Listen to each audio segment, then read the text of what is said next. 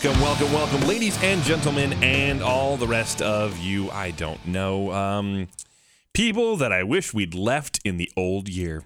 It is Eat Sleep Podcast, repeat FM 99, and the Fox's first and only WWE Wrestling podcast. I am Sean Hood, and Dave's not here, man. And I actually don't have a co host this week. It is just me. I know. I know. Crazy, right? I'm just going to be talking to myself for a little bit. But I'm going to be discussing some wrestling stuff, some news and whatnot. It might be a little abbreviated just because if you listen to me for an hour, everybody will turn their car off a bridge or something. So I'll try to keep it short for you guys, but I will do some news. And I promised that I was going to get to it, and I'm going to do it. I'm going to do a review of Wrestle Kingdom 13. I'm give you some highlights from that and some stuff I really enjoyed because yes, I did watch it. So I'm interested in that, and uh, some big stuff to talk about in the news. But first, got to get the business out of the way. This is episode 81. If you're listening to us, you found us. Congratulations. But there are lots of ways you can find us. Make sure you fm99.com and 1069thefox.com. Click on the media tab right there. It says ESPR. Links you to our most recent episode on our SoundCloud. Makes life super easy for you. Speaking of SoundCloud, it's one of the many podcast apps you can find us on. You can find us on pretty much all of them, essentially, and just search ESPR WWE, and you should we should pop right up for you all our backlog episodes and everything, so you can check it out and stay in touch with what we're doing, what we're talking about, and go back to our other 80 episodes if you can believe that we've actually been doing this for that long. There's also lots of ways to keep in touch with us. Facebook.com slash ESPR99, uh, on the Twitter at ESPR99, or if you want to email us, ESPR at FM99.com, and that way we can get to you guys. We did ask you guys for some of your end of the year stuff. We're going to try and compile a few more of those and everything. So you still have a week to get that stuff in because we're going to do it next week when Dave gets back. We'll, we'll talk about y'all's end of the year candidates and whatnot. I know Dave did a post up on our Facebook page. Again, facebook.com slash ESPR99. Go on there and leave them or email us your best of year, worst of year type stuff at ESPR at FM99.com. But without further ado, I think that leads us into the news. And it is news time. And we got some things to talk about today. Uh, right off the bat, I'll start with something, you know, and I'll start with the more somber thing just so we can end on a higher note. Um, we did say goodbye to somebody this uh, or, recently. Um, mean Gene Okerlund passed away on January 2nd, 2019.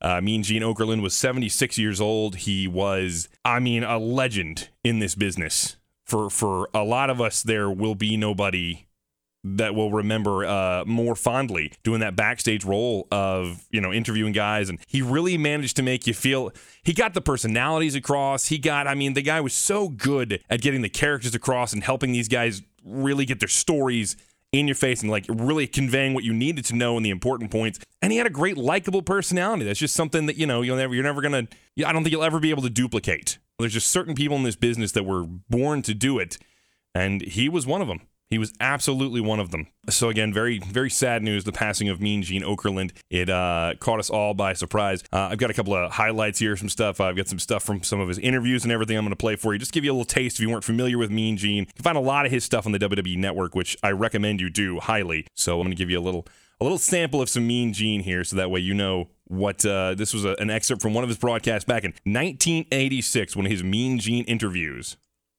All right, fans, with WrestleMania 2, brand new World Tag Team Champions of the British Bulldogs, the Dynamite Kid, and Davey Boy Smith. And that astounding news has got to be just ripe, I guess, for the picking, if you will, from former tag team champions, the Iron Sheik and you, Nikolai Volkov. We've got new champions representing the World Wrestling Federation. I think you've got to give the British Bulldogs, you got to give credit where credit is due. I mean, he just sounded like he, he sounded like he knew what he was talking about, like it was important to him, like it mattered, like it meant something. And that's what you need in a, in your your broadcaster when you're trying to get these things across. And you're trying to get people to take it seriously. This is uh, more early Mean Gene where he's talking about Hulk Hogan and Roddy Piper. I've got to believe, folks, this occurred all because Rowdy Roddy Piper would not recognize Ric Flair as the real world's champion. Hulk Hogan, the WWF champion, feels the same as Roddy Piper. Now, you know, Flair doesn't want Hogan's belt. He just wants to beat him. Whatever is left, Flair says he's going to leave for The Undertaker at the Survivor Series. Well, we'll have to see about that. And of course, Mean Gene was the person who got to introduce us, the U.S. wrestling audience, to Andre the Giant back in 1980. Come on in, if you would, please. Listen to this, ladies and gentlemen. The biggest professional athlete in the entire world, my guest at this time, Andre the Giant from Grenoble, France. Just exactly how tall are you, Andre? How much do you weigh? Seven feet four and a half, and I weigh 497 pounds. Andre the Giant, you've done it all. And I mean, you talk about a guy who did it all. I mean, Gene did it all. He was around for so long, and I mean, he had a lifelong contract with the WWE. It seemed like, and it was great to see him pop up from time to time. But again, he did pass away at the age of 76 years old. Uh, our thoughts go out to his wife or his his wife and his family. He was with his wife for ever. I mean, I remember when uh, I read something about them uh, getting married. Six, my 1964 was when they got married. Okay, 1964. So they were together for 55 years, roughly. That's insane to me in this day and age. But uh, his wife, Jean, Jean E. Okerlund. So, you know, my, my thoughts go out to him. He had kids as well. My thoughts, of course, go out to them. And uh, we, you know, here on uh, Eat Sleep Podcast Repeat, uh, we absolutely salute you, Mean Gene Okerlund.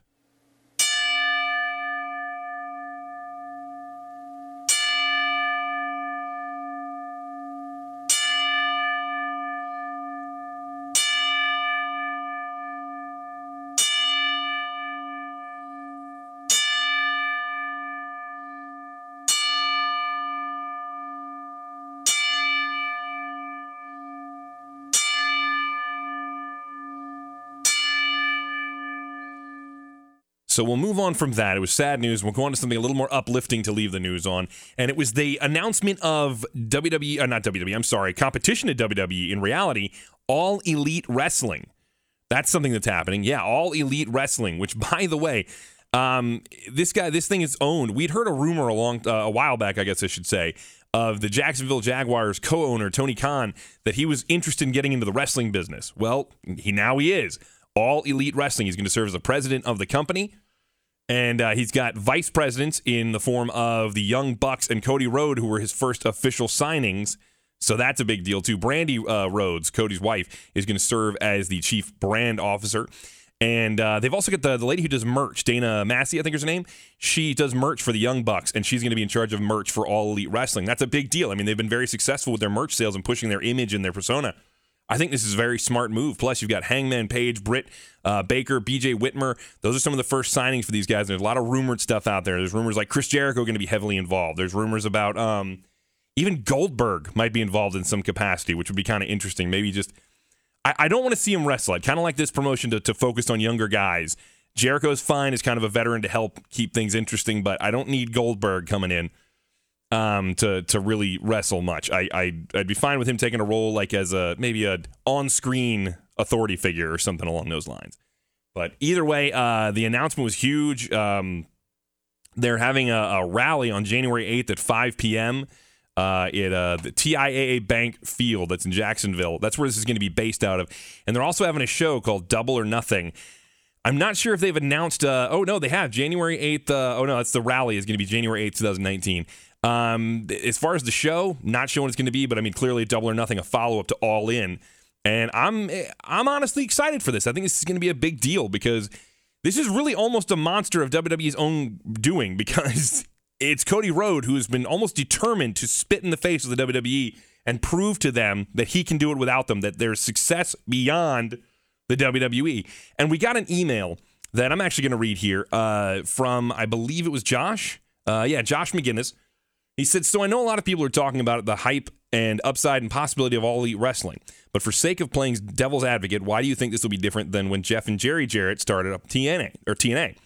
Is it just the right place, right time, or is it the fact that these names are currently more relevant than the Jarretts were when they started up their promotion? I think it's a combination of the two. I think it's a mixture of the Jarretts weren't really all that relevant, and people kind of had a Jeff especially had a reputation amongst wrestling fans that kind of proved to be true when he started up TNA. It was glaringly obvious.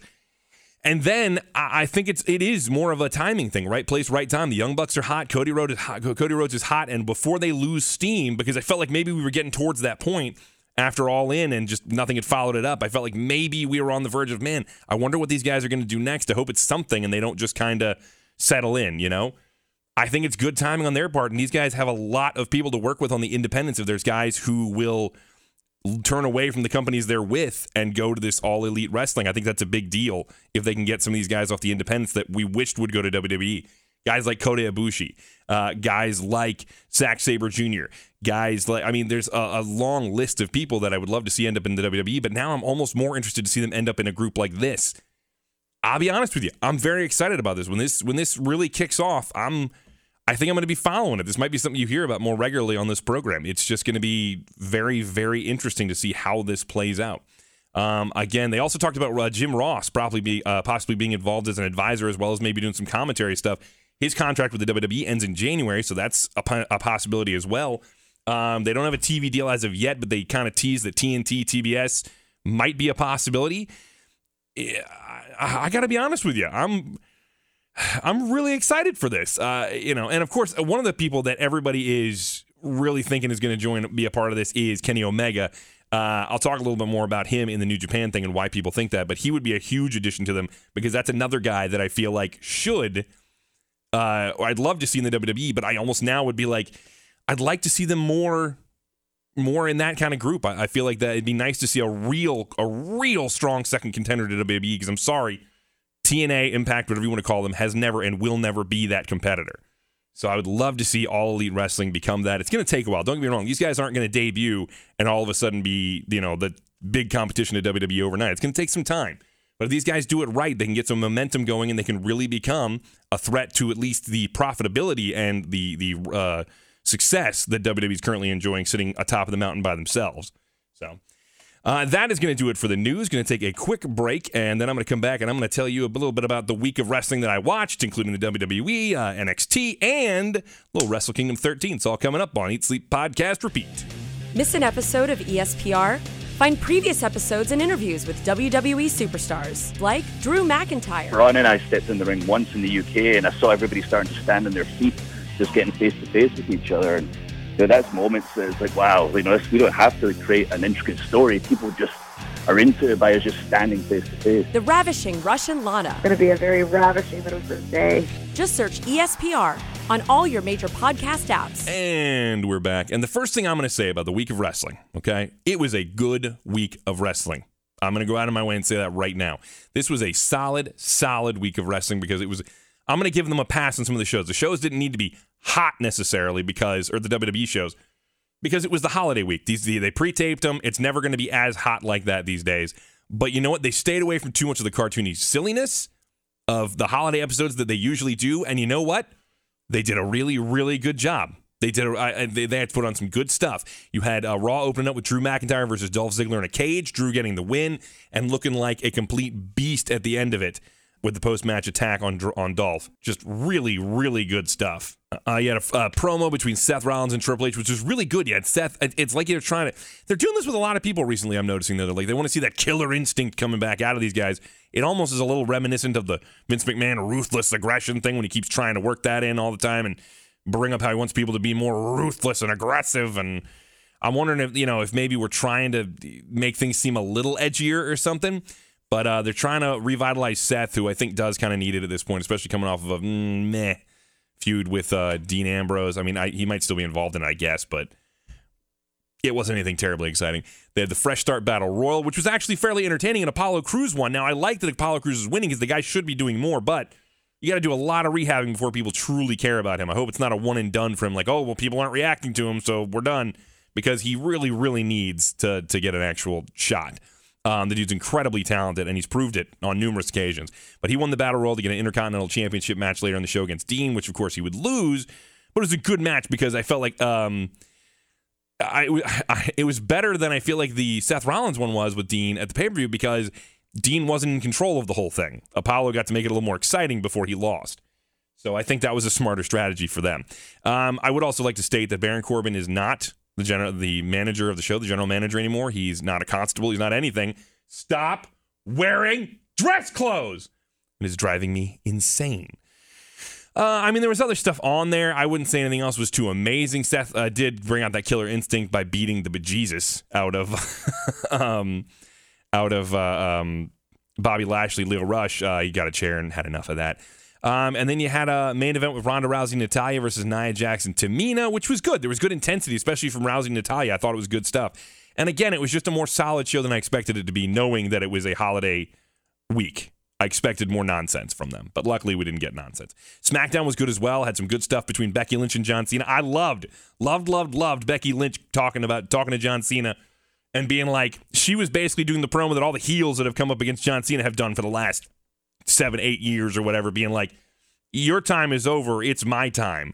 Like she's almost pointing herself, posing herself as the the the the feud for John Cena, which won't happen. But it's just amazing to me that she's in that position, guys. She's so hot right now. Um, you also had another good match. It was a multi-man match between Rey Mysterio, Samoa Joe, Mustafa Ali, AJ Styles, and Randy Orton to determine who would get a shot at the WWE Championship with Daniel Bryan. Excuse me, the new Daniel Bryan. Uh, really good match. All the guys looked good, but I, it, it felt fairly obvious to me that AJ Styles was going to win, but that didn't matter. It was still a good match. Um, and the matches leading up to it were, were, were pretty good too, as far as the Samoa Joe uh, Jeff Hardy match, and I mean, just stuff to qualify for it. It was it was it was it was good stuff. I enjoyed what I saw in that match. Um, and you know what? A little bit of a hit of um, Naomi and Sonya Deville because I, the match wasn't bad. I like Deville's new uh, uh, new finisher, and uh, I'm a big fan. I'm a big fan of that. And I also like they're doing something with Sonya and Mandy. That's a big deal. I, I think they should. Rusev and Shinsuke keeping their U.S. title feud going and actually putting a little heat on uh, Shinsuke, so that was kind of nice to see as well. I, I, all in all, some good stuff this week. Some really good stuff on Raw and SmackDown. I was very, very pleased with uh, how they kicked the new year off with these taped shows. I thought that it was much better than it could have been. As for NXT uh, this week, I don't know that I'd recommend you go out of your way to see it. It was mostly a best of kind of show. They were doing the best of the year stuff and recapping a lot of things, which is always good. Don't get me wrong. If you are not familiar with a lot of things that happened on NXT this year, check out this episode and be made aware because then you can go back and find some of these amazing matches and shows that they're talking about. Um, but really, there's only one match new to talk about on the show. It was Matt Riddle versus Kassius Ohno. About six minutes of action. It was good. It was good. It just wasn't, you know, amazing. And uh, so I feel like if you if you've been watching religiously all year, you could probably skip this episode of NXT if you haven't watched it yet. So that brings us to New Japan Pro Wrestling Wrestle Kingdom 13. Yes, I watched it. Uh, I won't claim to know who everybody was. I won't claim to even understand everything because some of it I just don't get, like the never open weight championships just don't understand that. At first, I thought it was one of those like a, like a strictly strongman style thing. Then I realized that I was wrong. um, and I mean, don't get me wrong, just some, it's Japan. There's always gonna be that strong strong style in there, and uh, um, it's always entertaining to watch. I just don't get where some of the the distinctions come from for these these championships. And by the way, do, could they have enough championships? Good lord, it's like they have three shows like uh, like WWE, but they don't. It's it blows my mind how many titles they have.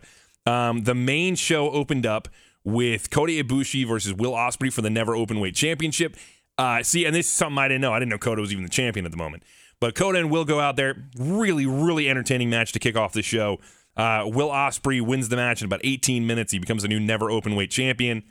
Just uh, they tease some some high flying early on, then they hit it later, and guys, it was it was really entertaining to watch. I seriously think you could watch this show start to finish and be entertained for the majority of the show. This is a really good show, almost on the level of like takeover type stuff. Like I would put it up there, maybe even a little above some of them. Just there was some really really good stuff on there. Um, the IWGP Junior Heavyweight Tag Titles were on the line. Uh, Shingo Takagi and uh, Bushi defeated uh, uh, and El Desperado and Sho and Yoh to win the titles in about seven minutes. It was it was a good match, but it wasn't amazing they had to follow a really they I mean, you're following Kota Ibushi and Will Ospreay. Will Ospreay is one of the he's another one of those guys that I would have said earlier I would like to see end up in the WWE or NXT or something like that. I mean, he's very ricochet-esque in uh, in a lot of ways, but in the same vein, now I'd kind of like to see him maybe end up in that all elite wrestling thing. I kind of not my my opinions are shifting as the landscape in wrestling is shifting. Uh, up next, you had a uh, British Heavyweight Championship match. I didn't even know they had one of those between Tomohiro Ishii and uh, Zack Sabre Jr. Zack Sabre Jr. is a guy that I could watch wrestle all the time. I love his submission based style. It's it's it's so good to watch when there's a, when he gets a lot of intensity in it. Sometimes he can. I will admit this. Sometimes his matches look almost too smooth, if that makes sense. It doesn't always look like a fight when he's doing some of the counters and stuff like that. Some of it looks a little too smooth and a little too like, oh, that's very clearly how he's going to slip out of this and grab something else. But when the intensity is there, Zack Sabre Jr. is one of the most entertaining uh, wrestlers that I've ever watched. Uh, they had a good, hard hitting match. Zack Sabre Jr. wins in about uh, close to 12 minutes, becomes a new British Heavyweight Championship, which, by the way, that's a theme for the night. Title changes. Um, very, very entertaining there. Up next, you had the IWGP Heavyweight Tag Team titles uh, between, it was Tama Tonga and Tonga Lo, uh, Lau. Uh, they were uh, Loa, excuse me, Tonga Loa versus the Young Bucks versus Evil and Sanada for the titles. Evil and Sanada won the belts, and it kind of made sense they were going to beat one of the Bucks because the Bucks are leaving. So that that kind of makes sense to me, at least in that regard. I think it was a good match. It it wasn't as amazing as some of the other ones, and we didn't see any of the Bucks like crazy stuff because I mean, again, I kind of get they're leaving, so the match isn't about them. So it wasn't really trying to you're not trying to spotlight the Bucks, but it was still an entertaining match, and you got Evil and Sanada as your tag champions. Uh, Cody versus Juice Robinson for the IWGP US Championship was up next really good match. Um, again, Juice Robinson beating Cody to win the U.S. Championship. It wasn't shocking because, again, now Cody's doing the all elite thing. uh, So it kind of makes sense to a degree. Um, I did find it funny that Cody and Brandi were wearing gear that had a, like, uh, if you looked at the colors and everything, it kind of had a Jacksonville Jaguars theme to- for it, which makes sense considering the owner of the Jaguars runs all elite wrestling. Kind of makes sense. But it was a good match. Uh, I don't think it tore down the house or anything, but it was a good match. Uh, up next, you had Kushida versus Ishimori for the Junior Heavyweight Championship. And again, really fun match, entertaining to say the least. And uh, Ishimori beats uh, Kushida there. I don't have a ton to say about other than that. The the kind of Back to the Future esque stuff just kills me. I love that stuff uh, a lot. It's it really scratches the nerd itch for me when I'm watching pro wrestling, which I realize should probably scratch it by itself. But you know what? I need all the nerd I can get. Up next, you had Kazuchika Okada versus Jay White. And they had a really, really good match here. Like the storyline in all this is that Okada has kind of returned to form. He's the old Okada now. And I think everybody thought that that meant that Okada was going to win here because that's what they're, that's kind of the story that seemed to be telling here. But no, Jay White came back, hit the Blade Runner, got a clean pin. Really cool match. Loved the finish. And it was nice to see the clean win there. Huge win. And I think the story now is going to be you don't know what Okada's going to do next. Again, he was returning to form, and then this happens. So I think it was really good. And these are things that you can you can, especially if you can hear the American commentary, it helps a lot. But these guys do a good job uh, with some of this. Up next, uh, you had it was one of my matches of the night. It, it, it really was because the show so far had a lot of good stuff on it, but this was a brawl. This was a fight between Chris Jericho and Tetsuya Naito. Uh, excuse me if I'm saying his name wrong. I've never actually learned how to efficiently say his name. I've heard it a million times, but I even noticed the commentators just say Naito when they're talking about him because even they don't want to tackle it. Um, Jericho and Naito going for the Intercontinental Championship, the IWGP Intercontinental Championship. Yes, Dave, they have one of those. What a fight. And that's what this was a fight. It wasn't always pretty. And that seems to be the thing with Jericho matches, especially in recent years. They're not always pretty, but man, he is delivering on the intensity in these matches. Had a really, really good match. Um, Naito uh, just.